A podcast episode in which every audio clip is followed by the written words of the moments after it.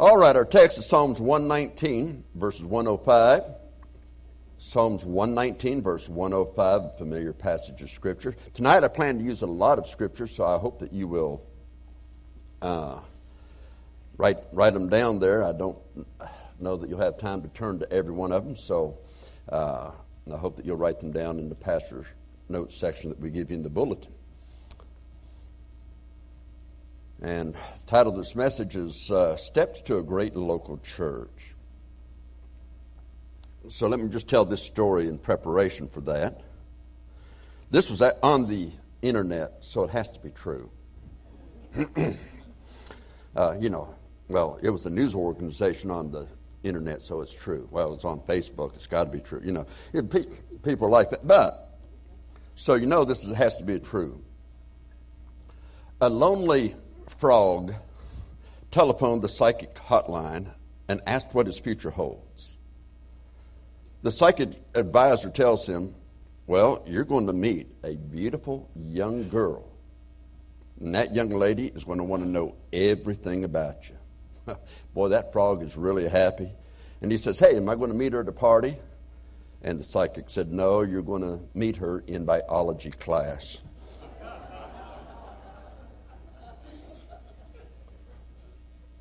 And today we have a lot of uh, things going out there about the local church and about building the local church, and it's using marketing and other methods. You know, marketing and those methods work well in the business world,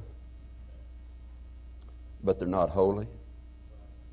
And God has already lined, laid out how He wants us to do church.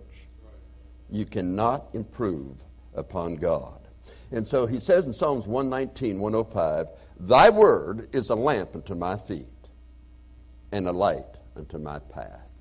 Now, shall we pray? Father, I pray as we look into your word tonight, many scriptures here, Lord, but to show us what you want of us as a local church. So help us to do this and do this according to your will.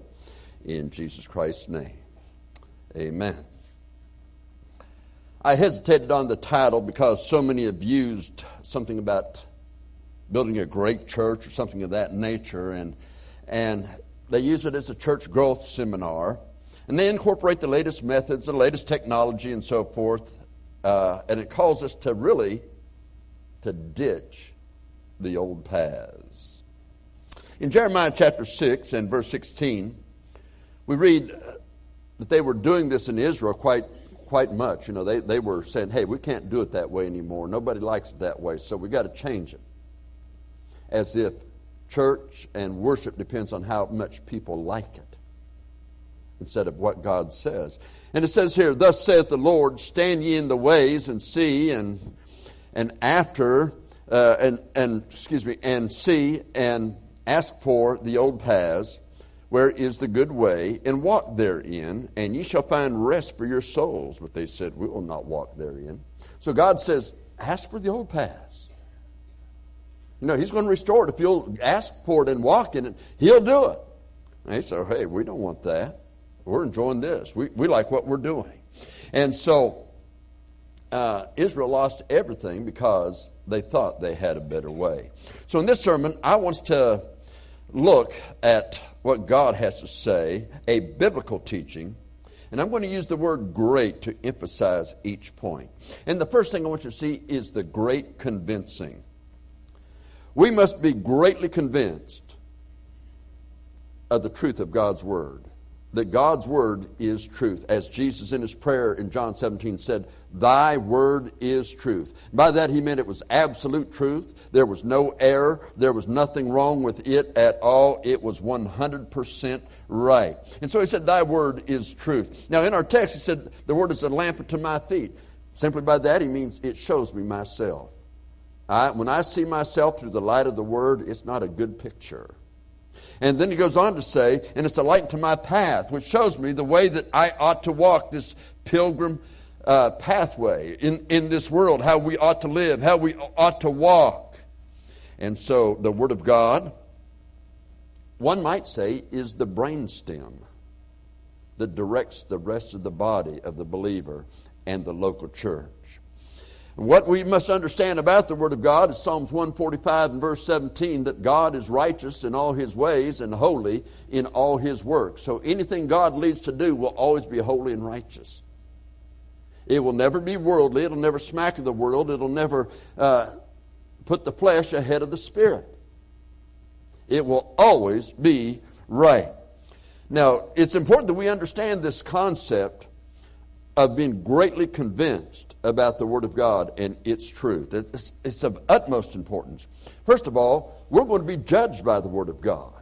Jesus said in John chapter 10, uh, excuse me, John chapter 12, verse 48, He that rejecteth me and receiveth not my words hath one that judgeth him. The word that I have spoken, the same shall judge him in the last day.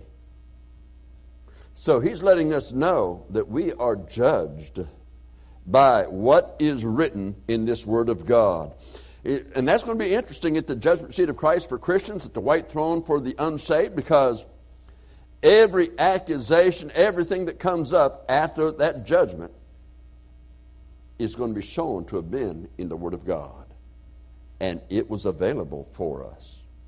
In Hebrews chapter 4, verses 12 and 13, we get a little bit more into this idea of the judgment of God by the Word of God. He says, For the Word of God is quick and powerful and sharper than any two edged sword, piercing even to the dividing asunder of soul and spirit, and of the joints and marrow, and is a discerner of the thoughts and intents of the heart. Neither is there any creature that is not manifest in his sight but all things are naked and open unto the eyes of him with whom we have to do.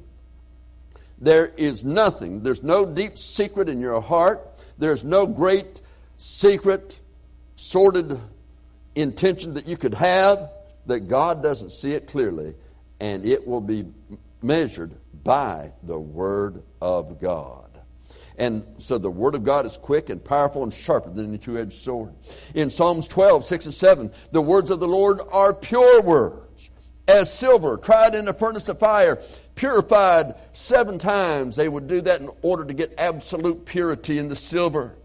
Thou shalt keep them, O Lord. Thou shalt preserve them from this generation forever. As we've told you many times, that uh, this generation don't have generations in heaven, they live forever. They'll have a generation, and then another generation's born, then another gen. No, they live forever in heaven. Generations are on earth. And the Lord said, from this time, forever, the Word of God is preserved. And doesn't that just make uh, absolute sense to us? That if we're going to be judged by the Word of God, we need to have one that is preserved, that tells us the right way, that tells us the way that we ought to go, that tells us the way of salvation it is by the Word of God that we are judged. And by the way, it's a good thing the Word of God is preserved because it does tell us how to get saved. In 1 Peter chapter 1, verse 23, been born again, not of corruptible seed, but of incorruptible by the word of God, which liveth and abideth forever. Then verse 25 of 1 Peter 2 says, or 1 Peter 1, should I say, says, but the word of the Lord endureth forever, and this is the word uh, which by the gospel is preached unto you. Now, a lot of folks say, well, we believe in preservation, but in all these manuscripts, all these corrupted manuscripts, they have it too, you know. And, and so you take some from those Textus Receptus that you use for your King James Bible, big deal. And, and then we take these others, we just put them together, and, and, and we know that we have the Word of God. We know some things are wrong, but uh, what do you know is wrong, and what is your test of what is wrong and what is right?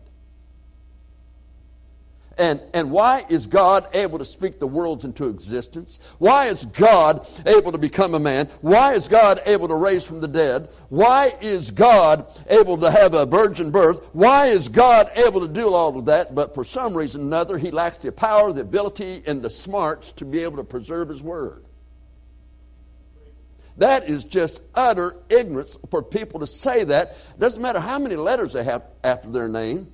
The Bible is preserved. How could we trust what it says about salvation if it's not? Look, I'm basing my faith in Jesus Christ on what He has said in His Word. And if I can't trust His Word, then why should I base my salvation on it? That's more important than anything. I ought to have something that I can trust. And my friend, we can trust the Word of God. In 1 Timothy chapter 3, verse 13, and that from a child thou hast known the Holy Scriptures, which are able to make thee wise unto salvation through faith which is in Christ Jesus. You know, young Timothy got saved. He got saved as a child. And it was his mother and grandmother using the Word of God to teach him the way of salvation. Now, in his day, he mostly had just the Old Testament scriptures. But you know, salvation was taught in the Old Testament. And, and Timothy got saved by the Word of God, and there was no idea of, well, is this something that we can trust? Oh, he could trust, and it changed his life. But we also have the Word of God for the way we live our Christian life. In 2 Timothy 3.16 uh, through chapter 4 and verse 2, we read this.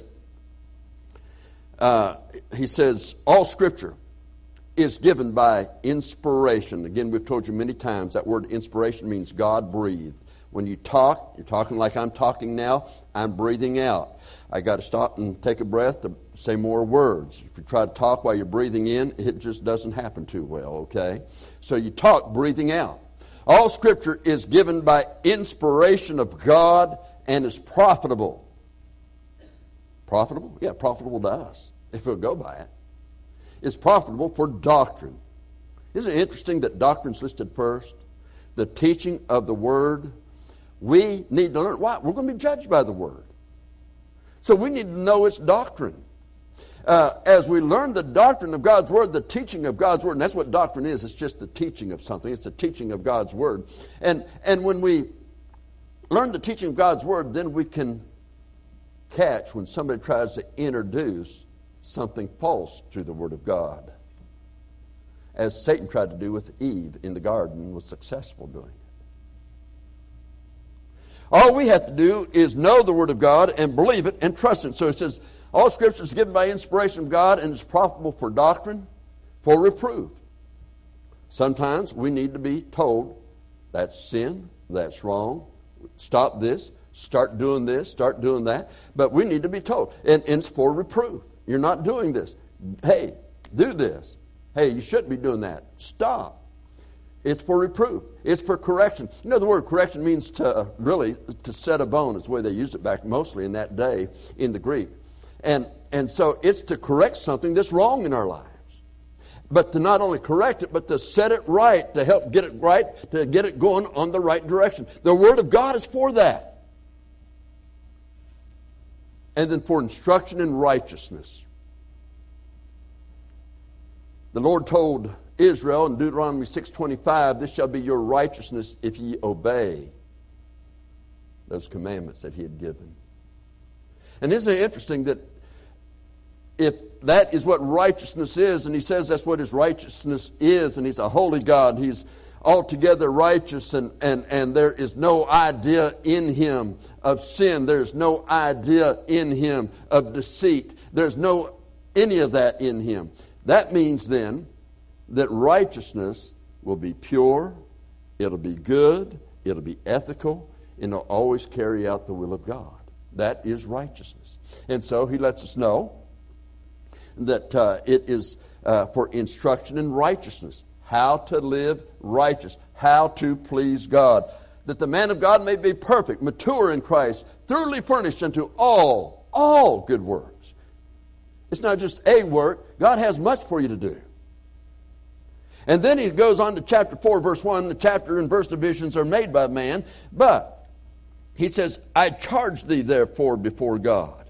Because, therefore, because all of this is true, because this word is preserved, because it's God breathed, because it's what you need, because of all of that, I charge you, Timothy, a preacher, I charge thee before God and the Lord Jesus Christ who will judge the quick and the dead at his appearing and his kingdom. Okay, now, he's being told, you're a preacher, and at the appearing of Christ, you're going to be brought into judgment about this. Remember Hebrews chapter 13, verse 7, verse 17, about the pastor, about the preacher. He'll be there and, and at the judgment, and it'll either be good for you or bad for you. Did you preach this preacher? Yes, I did. It's not going to be, was I able to get him to stop? It was, did he heed the word of God? Did you preach this? If I didn't preach it, I'm the problem. Okay, I'm the problem. But he says, at the judgment, the preacher's going to be called for this. That's why a preacher doesn't need to worry about people hate him or going to run him off for what he preaches. If he's preaching the truth of God's word, he better stick with the word of God and let God take care of him. And then he goes on to say, Preach the word. Be instant in season, out of season. In other words, always be ready. Reprove. Isn't that interesting? He tells them how to preach. Reprove, rebuke, exhort. Now, today they say, no, you can't do that kind of preaching anymore. It doesn't work today. Well, it never did work. It's the Holy Ghost through His Word, as a man speaks the Word of God, that the Holy Spirit works. And so when he says to preach it that way, that's the way to preach it. Because if you're going to try something else, it'll never be right. It might get crowds, but it'll never get souls. And so he says, reprove, rebuke, exhort with all long suffering and doctrine. That's the way God said to do it. So again, there has to be, with us, we have to be greatly convinced this is the Word of God. One of the very negative doctrines of the last days is that they will not endure sound doctrine. And he's speaking to the local church. When men will not endure sound doctrine. So, what do you have today? You have uh, go to church, it's a rock concert added with a psychological presentation or some kind of motivational preaching. And it gets away from the truth. It, it, it'll grab a verse here and it'll grab a verse there to make it sound like what they're saying is right.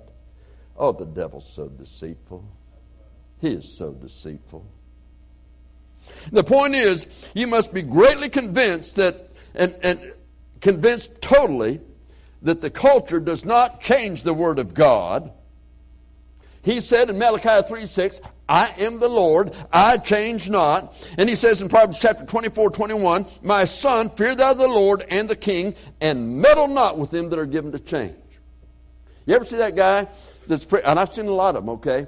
They, they had these standards. Hey, man, that music is wrong. Hey, that kind of, going, the way you're dressing is wrong. Hey, the way you're doing this is wrong. The way you're doing that is wrong. And then all of a sudden they're into that themselves.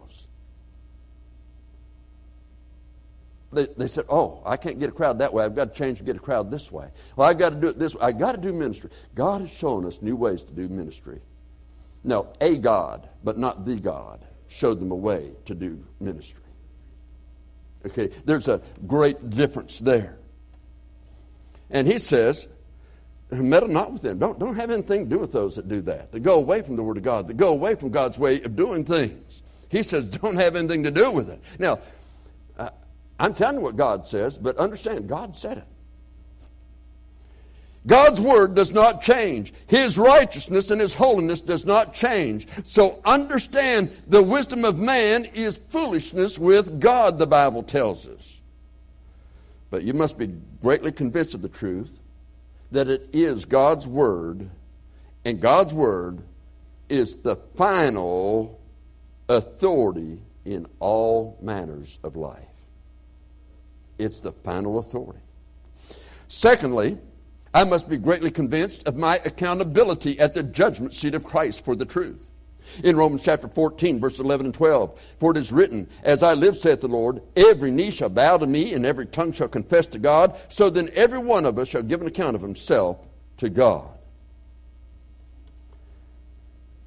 What is the measure here? It's the Word of God, but each person is given an account. We read in John 12, 48, Jesus said, By my words you'll be judged. We read in Hebrews chapter 4, verse 12 and 13, where he said, Even the thoughts, the intents of the heart.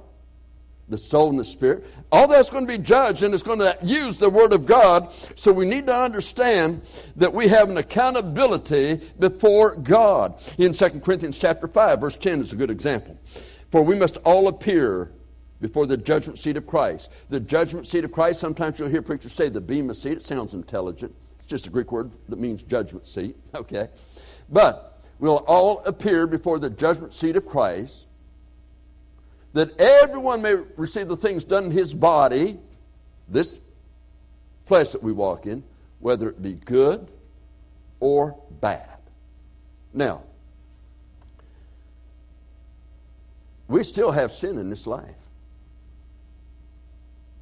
And one day, unconfessed and unforsaken sin is going to cause not us to go to hell. The price for our sin has been paid but it will cause loss of reward. Only Christians appear at the judgment seat of Christ. Only the saved are at the judgment seat of Christ. Unsaved don't go there. The unsaved go to the white throne judgment. They are not going to be find out whether they can go to heaven or to hell. They're all going to hell, but they will determine their degree of punishment. For us at the judgment seat, it determines our degree of reward, and so much of it is based on being convinced of the Word of God, and therefore we're convinced of our accountability before God. In First, uh, First Corinthians chapter 4, verse 5, therefore judge nothing before the time until the Lord come, because he's the judge, who both will bring to light, not maybe, he will, will bring to light the hidden things of darkness and will make manifest the counsels of the heart. Then shall every man have praise of God. And I've told you plenty of times before, that verse used to throw me a little bit because how could I have praise of God when He's going to make manifest the hidden things of darkness and the counsels of the heart? Boy, how can I have praise of God? Because then we'll all know we were saved by grace. No doubt about it. None of us deserved to be there, but the great loving grace of God has us there. So, Therefore, it's only by this word that I know how to prepare for eternity. Now, in Romans chapter 2, verse 16, we read this In the day when God shall judge the secrets of men by Jesus Christ, according to my gospel. Think of that. Sometimes people do things they think, I got away with this. Men may have cheated on their wives and they say, I got away with this, you'll never know. Oh, yes, you will. Well, I, I confess to God, yes, but you never made it right. And what I'm saying to you is that by the Word of God, even the secret things are made known. Now, we live in a day when there's so much going on that we wonder can we keep up with it? We need to be more concerned about keeping up with the Word of God. So, that leads again to the fact that we must each have a great commitment to His Word, which will lead us to a great commitment to fulfilling the Great Commission. It says, And Jesus spake unto them, saying, All power is given unto me in heaven and earth. When he said all power, he was saying all authority. Now, he was God come in the flesh, so he already had all authority. So you say, what does that mean by that? Well, in his humanity, he became 100% man with a 100% human spirit that he might obtain for us salvation. Therefore, he has the keys of hell and of death, Romans, uh, Revelation 1.18 says. And so, all power is given to me in heaven and earth. Go ye therefore and teach all nations. Now, what are we teach? Well, we know by the other passages about this commission, it was the gospel. Teach all nations, baptizing them in the name of the Father and of the Son and of the Holy Spirit, and teaching them to observe all things whatsoever I have uh, commanded you. And lo, I am with you always, even unto the end of the world. Amen. Do God's will, God's way, He's with you. Try to do it another way, He's not with you. It's that simple. He will lead us because all power, authority is given unto Him. and he'll be with us to the end. In Matthew chapter 16, verses 16 through 19, we read this Simon Peter answered and said, Now, Jesus said, Well, who do men say I am? And they were saying, Well, some says, say you're Elias, and some say you're this and that. And he says, But who do you say I am? And Peter answered and said, Thou art the Christ, the Son.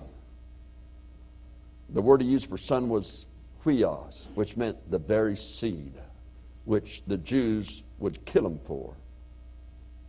Thou art the Son of the living God. And Jesus in answer said unto him, Blessed art thou, Simon Barjona, for flesh and blood hath not revealed it unto thee, but my Father which is in heaven. And I say unto thee that thou art Peter, whose name meant pebble. And upon this rock, not a pebble, a boulder, upon this rock will I build my church. Jesus said it was his church. It's his local church. He is the one the church is built upon. And he says, Upon this rock I will build my church, and the gates of hell shall not prevail against it. By the way, gates are for defense, not for attacking. Now, I know Samson took some gates off a city and walked up a mountain, but didn't hit anybody with them. Gates are for defense. God expects us to be on the offense with the gospel, with the sword of the Spirit. And he says, And I will give unto thee the keys of the kingdom of heaven, and, whosoever, and whatsoever thou shalt bind on earth shall be bound in heaven, and whatsoever thou shalt loose on earth shall be loosed in heaven. Well, that happened. In Acts chapter 2, Peter's able to open the gospel to the Jews. In Acts chapter 8, he opens the gospel to the Samaritans who were half Jews. And then in Acts chapter 10, he opens the gospel to the Gentiles. And as a result of that, we too have these keys in this commission, this great commission, to take the gospel to a whole dying world that needs a Savior. And it's a great accountability factor for each of us at the judgment seat of Christ. Go ye therefore into all the world. Praise God for faith promise missions giving that we can be a part of that. Now, we must keep it in mind that we take the gospel here at home by personal witness, giving out a gospel salvation tract, and then through helping missionaries to get the gospel around the world in the best ways that can be accomplished. And so that's always the goal. That's always the goal to get the gospel to a lost and dying world. When a leader embraces a ministry philosophy that includes a readiness to shift positions and practices from the Bible, he'll need to understand that he's not only just gaining some new method and practice, but he better realize he's also losing something as well as introducing new taste, new desires and styles to the local church that'll have permanent consequences. By the way, that happened in Israel. That happened to the seven churches in Revelation. You will surrender ground that will never be regained. Now, look, amen for gathered crowds. Amen for that. But don't be so shallow to embrace a ministry of change that waters down the witness, that waters down the word, and does other nonsense due to ideas of successful crowd gathers. What, what happens? The church gets filled with empty people, and if they're still there two years later, they're still empty.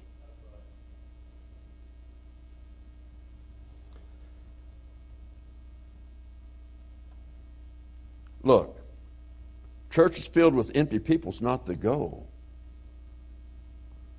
The goal is to bring those souls to Christ and then help them to grow in the grace, fulfill the entire Great Commission. Now, if we'll have that great commitment, God wants us to have to fulfill the Great Commission, then we'll next we'll have the a great commitment to the great commandment. We see that in Mark chapter 12, verses 30 and 31. When Jesus was asked what was the greatest, that is the most important commandment of all the commandments, and he says, And thou shalt love the Lord thy God with all thy soul, and with all thy mind, and with all thy strength. And he said, With all thy heart, I'd miss that. And he says, This is the first commandment. And the second the second most important commandment is likened to it in that thou shalt like, uh, love thy neighbor as thyself.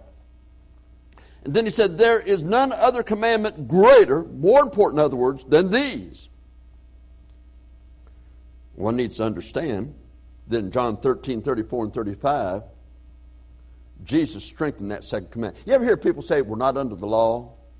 We're not under the law now. We've got liberty. Okay. Well, here's the liberty God gave us. In the Old Testament, it said, Love your neighbors yourself. The New Testament says, No. Stronger than that. Love them as I love you. You see, grace, liberty never gave us freedom to fulfill the desires of the flesh. That is ignorance. That comes straight from hell. That comes from the devil when people start applying liberty to a right to fulfill desires of the flesh. Well, I see nothing wrong with smoking. I see nothing wrong with the social drinking. I see nothing wrong with this or that. Why is it always those things that pertain to the flesh? Do you ever see anything wrong with witnessing? Do you ever see anything wrong with being holy and separate from the world? The Lord strengthened those things.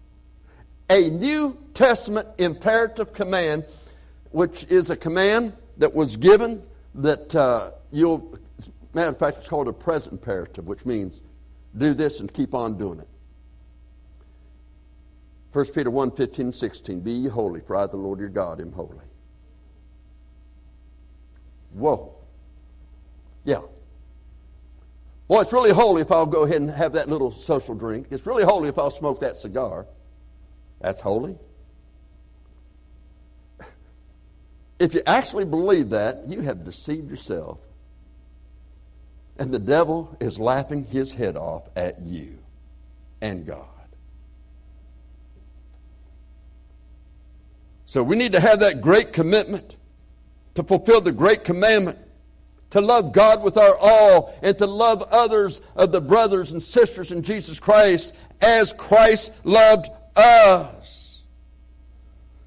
Satan will try to stop the witness as he did throughout the New Testament and the missionary ministry of these apostles.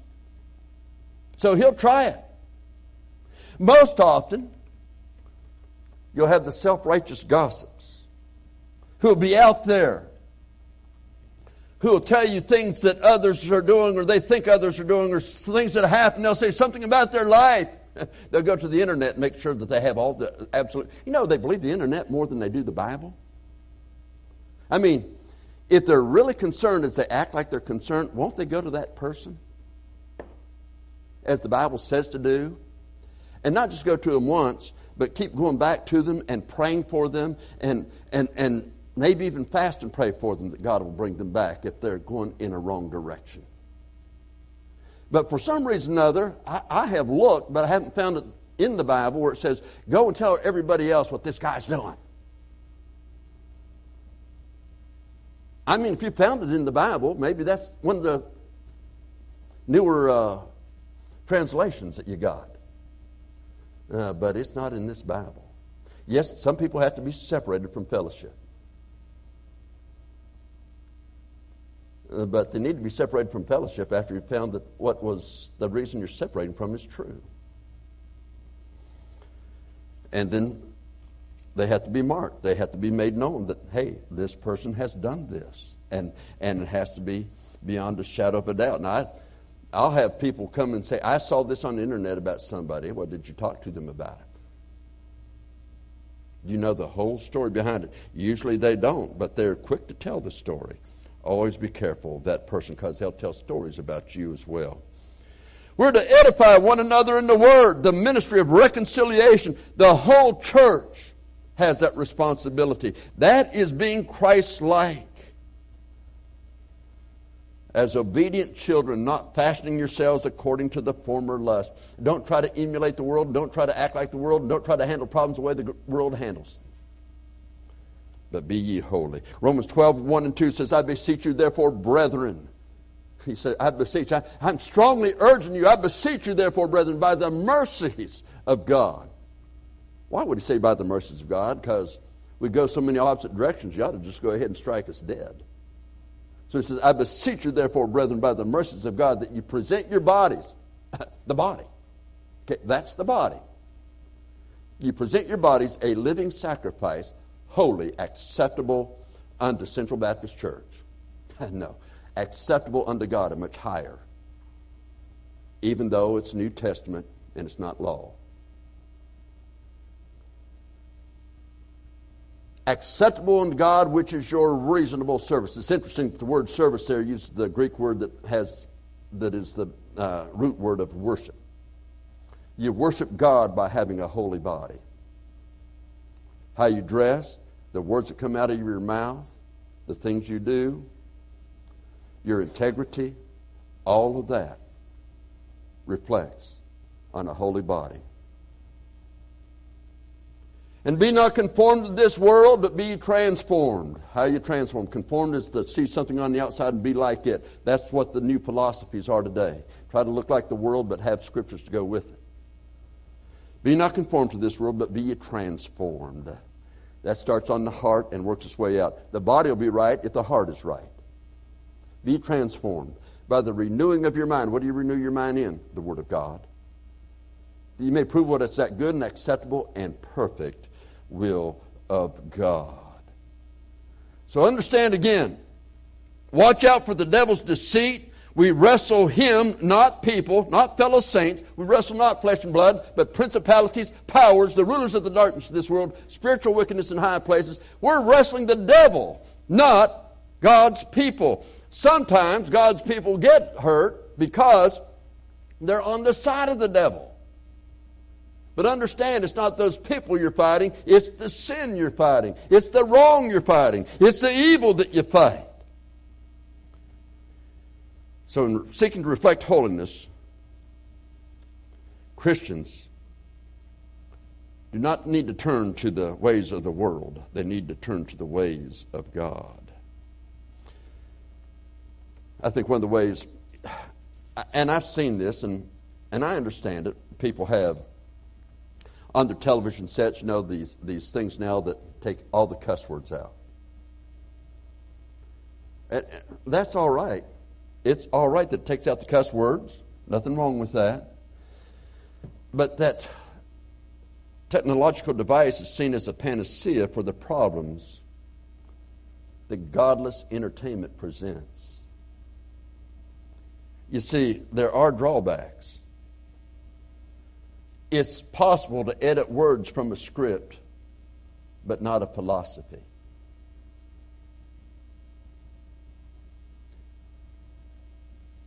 A character who swears on screen does, does so because he has a wrong philosophy about life in general and God in particular. And there's no device that prevents a person from seeing and hearing a wicked philosophy. And that philosophy is usually produced subliminally, okay, by the devil as logical. And the best way to prevent this just avoid the movie completely. Just avoid it completely. I wrote the following, and I wanted to sound smart after I wrote it and just stand up here and say it. I'm not that smart, so I'm going to read it to you. So I'm just going to ask that you listen. If we will be convinced of the Word of God as the final authority in all matters of life, and as a result, have a great commitment to the Great Commission, motivated by the Great Commandment to the greatest commandment, that will lead to a great Christian life which, if we we walk together in the unity of the Spirit of God and His Word, doing God's will, God's way, in God's timing. It will lead to a great church in God's eyes because it's doing all to the glory of God. Now, men may not call it great.